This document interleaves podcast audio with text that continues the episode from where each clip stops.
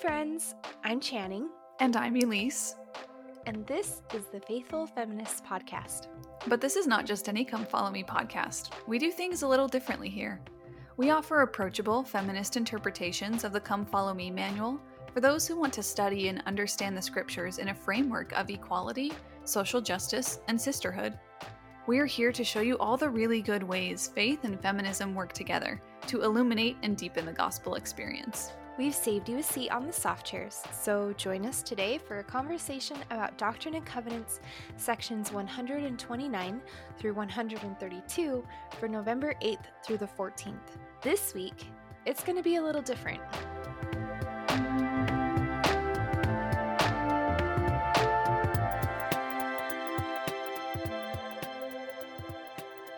Because there is so much content and so many feelings and so many resources about this week's sections, especially section 132, we've decided to do a mini series titled Polygamy in Pieces. Each day, we'll release a new episode covering a different aspect of early Mormon polygamy.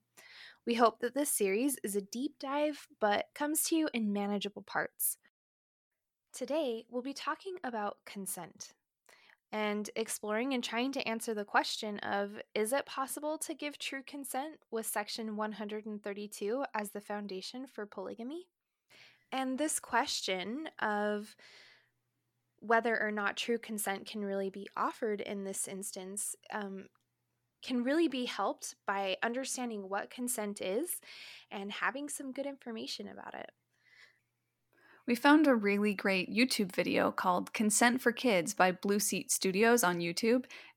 This is a resource that Kristin B. Hodson shares on her Instagram, and we felt like it was an incredible, yeah, an incredible resource to include in this week's episode. In the video, it says, quote, This is your body. So imagine this like little kid. It's little kids talking to little kids about consent. And the little kid says, This is your body. You get to decide what you do with your body. No one else is entitled to tell you what to do with your body. Not your friends, not strangers, not adults you know. No one is entitled to decide what you do with your body except you. That's called bodily autonomy, by the way. And that's what consent is all about. By the way, if a person bribes someone or threatens someone to get them to say yes, that's not consent this video on YouTube, I highly recommend checking it out. It's seriously only a couple of minutes long and show it to your kids. They do such a great job talking about consent.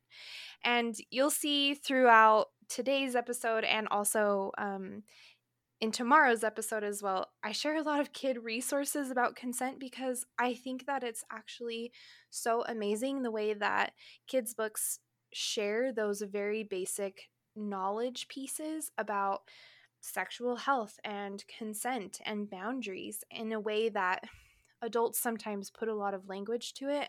But for kids, it's presented really simply, and it's really hard to deny the truth of them, I feel like. Kristin B. Hodson, who Elise and I love, we've followed her for years. She is a fantastic sex therapist and educator on Instagram. You can find her on Instagram at Kristin B. Hodson. She gives a great definition of consent in an Instagram post from August 2020. She writes, quote, "An ambivalent yes or a doubting yes is not the same as an enthusiastic yes. Consent is 1. given without coercion or pressure, 2. enthusiastic, 3. not able to be given if under the influence or under pressure." And it sounds like a solid yes, not yes. I also love this definition of consent from RAINN, which stands for Rape, Abuse, and Incest National Network. They define consent as an agreement between participants to engage in sexual activity. Consent should be clearly and freely communicated. Consent cannot be given by individuals who are underage. If someone agrees to an activity under pressure of intimidation or threat, that isn't considered consent because it was not given freely. Unequal power dynamics, such as engaging in sexual activity with an employee or a student, and I personally, like this is my own definition, I personally would argue that clergy and followers mm-hmm. also means that consent cannot be freely given.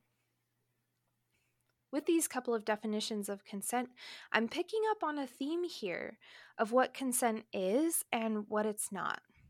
And what I'm noticing here is the fact that consent must occur without pressure, without intimidation or threat. And unfortunately, because of the way that early Mormon polygamy was set up under the threat of condemnation and damnation, I believe that consent never could truly have been provided, ever. For me, I think about these women who had left their homes, they'd left their families of origin, they'd moved to so many places, been displaced, they'd been sick and taken care of all of their neighbors, all for this promise from a prophet that there was this restored truth and there's this restored gospel. They'd given up so much. And for me, I find it really just heartbreaking that they even had to face the idea that they'd have to give up the one thing that they'd worked so hard for this eternal salvation, this promise of living with their families forever, that they would have to give that up if they didn't consent to plural marriage. And especially knowing that if it wasn't even just like, oh, if you don't consent, like God will be mad at you.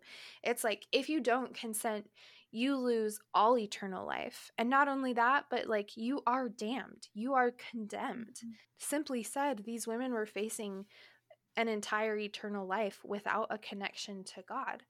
And yeah, if that's not pressure or threat, I don't know what is. Well, yeah, I mean that's the I feel like the threat is so clear multiple times in section 132. The threat of damnation, the threat of destruction by God. I mean, those are the circumstances under which these women had to air quotes consent but it's not consent. It's pressure it's coercion it's manipulation.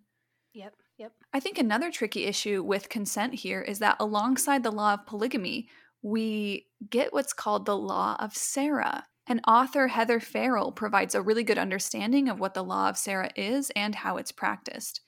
In her article from the mormon women project website titled polygamy and the law of sarah she writes quote Doctrine and Covenants, section 132, verse 65, tells us that Sarah, in accordance with what God called the law of Sarah, gave her consent to Abraham's marriage with Hagar.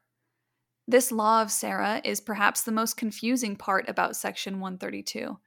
It states that the law concerning plural marriage is that the wife must first give her consent for the husband to take another wife. Yet the verse also states that if she, the wife, receive not this law of plural marriage, because she did not believe and administer unto him according to my word.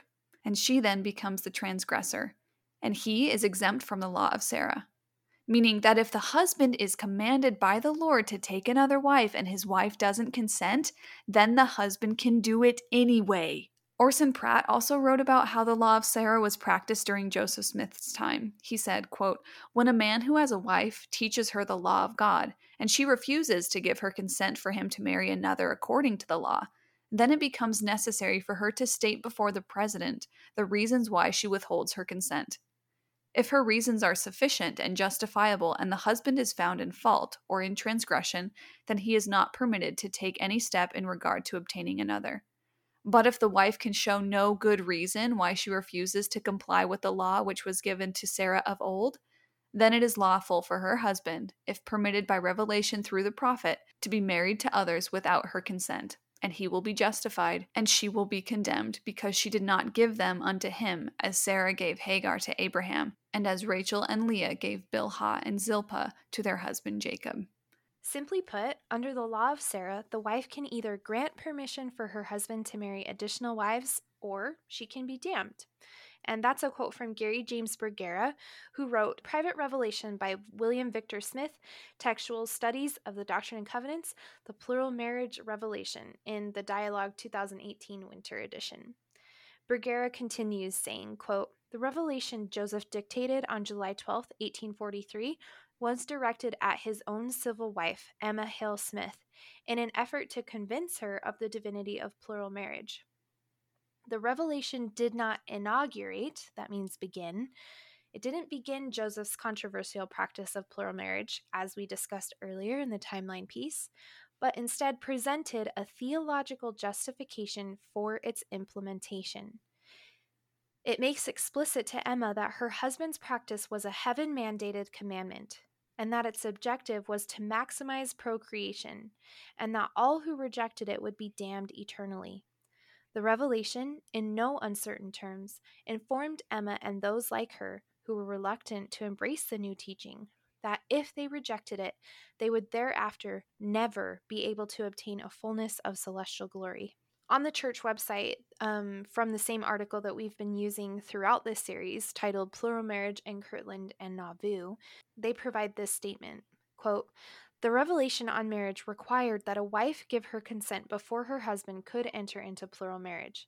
Nevertheless, toward the end of the revelation, the Lord said that if the first wife received not this law, meaning the command to practice plural marriage, the husband would be exempt from the law of Sarah, which presumably, the church is saying, was the requirement that the husband gain the consent of the first wife before marrying additional women. After Emma opposed plural marriage, Joseph, I hate this. Okay, here we go.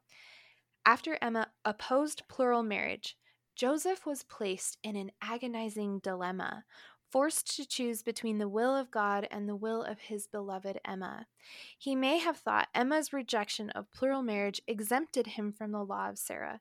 Her decision to receive not this law permitted him to marry additional wives without her consent. End quote honestly that's heartbreaking and i'm a little bit disgusted yeah. especially the way that this essay frames joseph like mm-hmm. Placed in an agonizing dilemma when even the church itself claims like oh we don't actually know like what the early practice of polygamy was like it's so shrouded in mystery mm-hmm. and shadow and yet there are so many resources and so many historical records from that time that indicate that joseph smith was already in sexual relationships with women outside of his marriage for up to 10 years right. before this revelation on polygamy was ever even written down. Mm-hmm. And so for me, I'm like, oh, yeah, I'm sure he was in an agonizing dilemma. Yeah. I also just think, like, I don't know how much more clearly we can lay out that true consent is not involved in any part of this whole process, right? And yeah. it's so upsetting because it's another example of the way that the church as an institution doesn't care about its women. Yep. Because yep there's threats of destruction, there's manipulation. But now there's this also kind of loophole law that, you know what, women, even if you don't consent, there's this secret law of Sarah that basically says your husbands can still move forward with with plural marriage without you having to be on board at all. Yeah, and so these women find themselves in this double bind, mm-hmm. right? Because the revelation, the law of Sarah is right there in section 132. And so I imagine as they're reading through this, you know, before they get to verse 65, which is kind of down there a little ways, they're probably like, oh, hell no, mm-hmm. hell no. And then they get to verse 65, and I can just like imagine their heart like because mine did my heart sank into my stomach and i was like there's no escaping this yeah that's there is word. no getting out of mm-hmm, this for me mm-hmm. because whether i choose to participate as if choice is really a thing here like whether i choose to participate or not it doesn't matter because my husband can choose to do it anyway and there will be no consequences. Right, right. No consequences. No accountability. Mm-hmm. I also think it's interesting that you bring up like the idea of there being no escape here.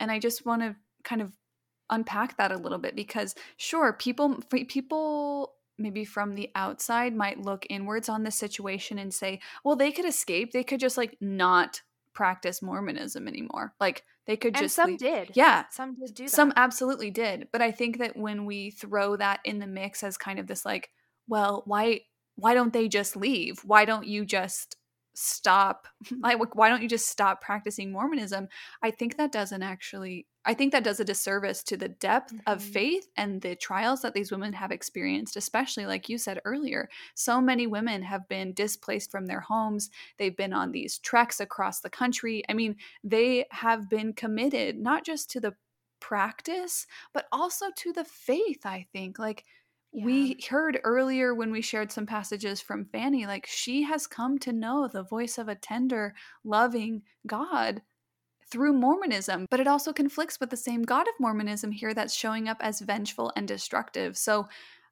I don't think it's as simple as saying, well, if women didn't like it, they could have just left, because that also places the full burden on women right? If you don't like it, then leave. And if you leave, you'll lose your community, you'll lose your spiritual structure, you'll probably lose your husband. And then what do you do with your children? Like, Yep. it's an impossible ask. Yeah, it, it really is, especially for women who at the time could not work. Yes. Yep. Especially for women at the time who like, it was very unusual for them to like live alone without their children or a spouse. Like it is an impossible ask, especially especially once they get to Utah. Where are they gonna go? Right. With that's my question. There's nobody there. Mhm, mhm. like where are they going to go and so yeah i agree it is an impossible ask and i think that you and i think also you presented a really important aspect of placing the blame on their shoulders as if it is the responsibility of the abused to both escape the abuse and or justify their reason for staying when mm-hmm. they're not in, they're not at fault absolutely not Yeah. and so, this whole conversation that we're having, I hope, can illustrate really well that, at least for Elise and I, the consent that was given by women to participate in polygamy was, for the large part, given under duress. It was given under pressure of intimidation and threat in a landscape of unequal power dynamic. This means that true consent could not have been given at all. Based on my personal limited research of the extensive, meaning like years long, careers long research of others, the few women advocating for protection and the righteousness of polygamy were the ones who benefited the most from it. It was usually those whose marriages gained them greater economic stability and safety, greater social recognition and status for themselves and their children. For me, I believe that it's the benefit and the privilege that polygamy provided these women, which they are defending, rather than the actual practice. I believe that polygamy was simply the vehicle for women to obtain it, and that like we have many quotes that I don't think got included in this episode, but we have many quotes of women, especially the ones who are like the staunchest supporters, basically saying along the lines of polygamy is super easy to practice as long as you feel Nothing. nothing. As long as you have no attachment, as long as you simply view it as a way to move through the social ladder or get the blessings or whatever. And I can't imagine I honestly, seriously cannot imagine what that was like. No.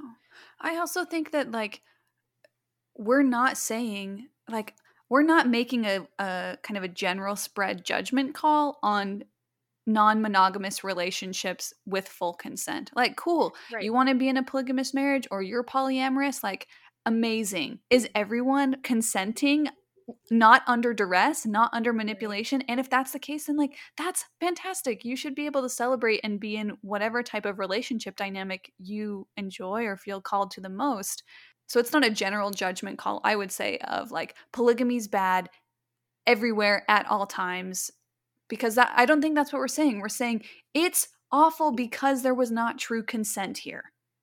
Yeah. Well, and I think too, like we're specifically saying this version, Yeah. this brand of polygamy labeled as plural marriage and eternal celestial everlasting covenant this was wrong because Yes. you're right in a modern day polygamous marriage or even in whatever polygamous marriage where there was freedom to leave whenever you wanted when there was ability for boundaries and consent to be negotiated at every turn, where your salvation and eternal life didn't depend on you staying in that relationship, Mhm. when your economic stability and your ability to pr- provide for yourself isn't threatened by staying or not staying in that relationship, then that that would be a healthy non-monogamous marriage, right? Like healthy non-monogamous relationship to be able to have the freedom to move, to change your mind, to remove yourself, like To be- that to would com- be healthy. Yeah, to me, communicate your needs and be heard and respected and like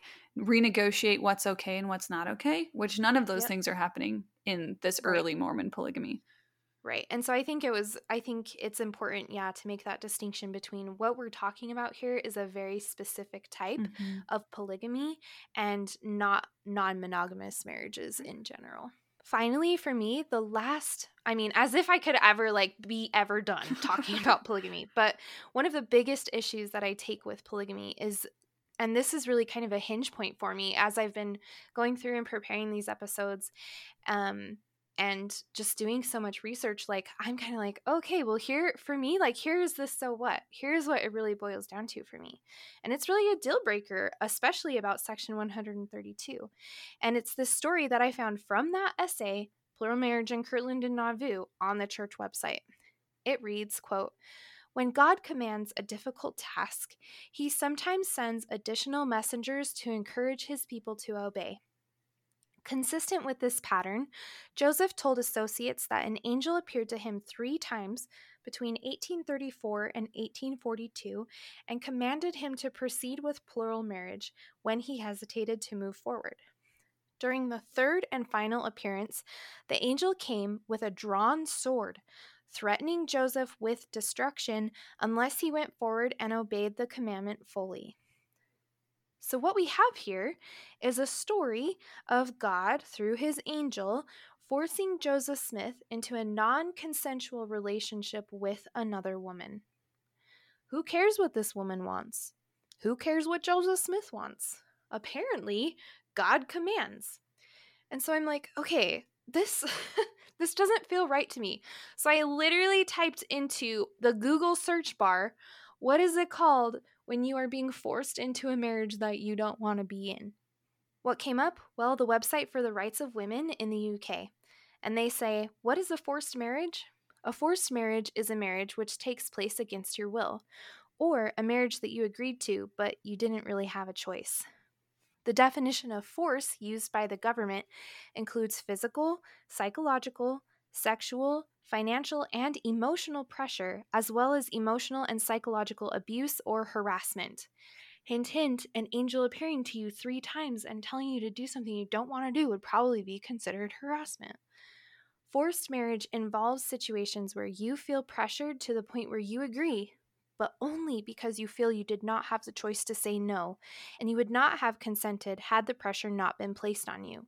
This is so important. Also, from the U.S. Citizenship and Immigration Services website, it reads The United States government is opposed to forced marriage and considers it to be a serious human rights abuse. It also includes some helpful signs to notice when someone or yourself might be involved in a forced marriage. Signs include you feel you do not or did not have a choice regarding whom to marry or when. You're experiencing or being threatened with abandonment, isolation, or physical and emotional abuse if you do not marry, or if you attempt to leave a marriage you did not consent to. You may be closely monitored in an effort to prevent you from talking to others about the pressure you are facing. And you believe that you or people you care about would be hurt or even killed if you refuse to marry or attempt to leave a marriage you did not consent to. And so, with this information, this is where it starts to get really icky for me, but also where something becomes crystal clear. From the examples about consent provided so far, and with the examples of forced marriage, my opinion of Section 132 has two outcomes. Either God is a proponent and an advocate for forced marriage, which violates not only consent but also human rights, or Section 132 does not have divine origin. And I'm sure it will shock and surprise no one, but I believe the latter. The introduction to Doctrine and Covenants, which we discussed way back in the beginning of the year, it encourages a reading of the quote, tender yet firm voice of the Lord. Abuse is not loving, it is not tender, it is not gentle. Abuse is not patient, it does not honor consent, it does not guide, or it does not care. It commands. We were promised the loving but firm voice of the Lord. And this section is an anomaly, an exception to that rule because it is void of all respect, affirmation, appreciation, self determination for everyone involved, but especially for the women it affects and mentions not by personhood, but how they serve men and how they serve God.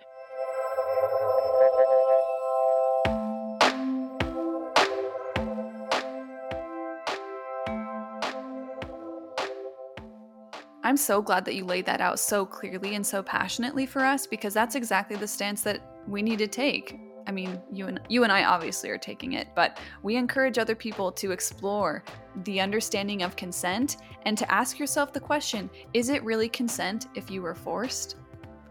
Friends, we love you so, so much. Thanks for joining us on another episode of our mini series titled Polygamy in Pieces. We'll talk to you tomorrow. Bye!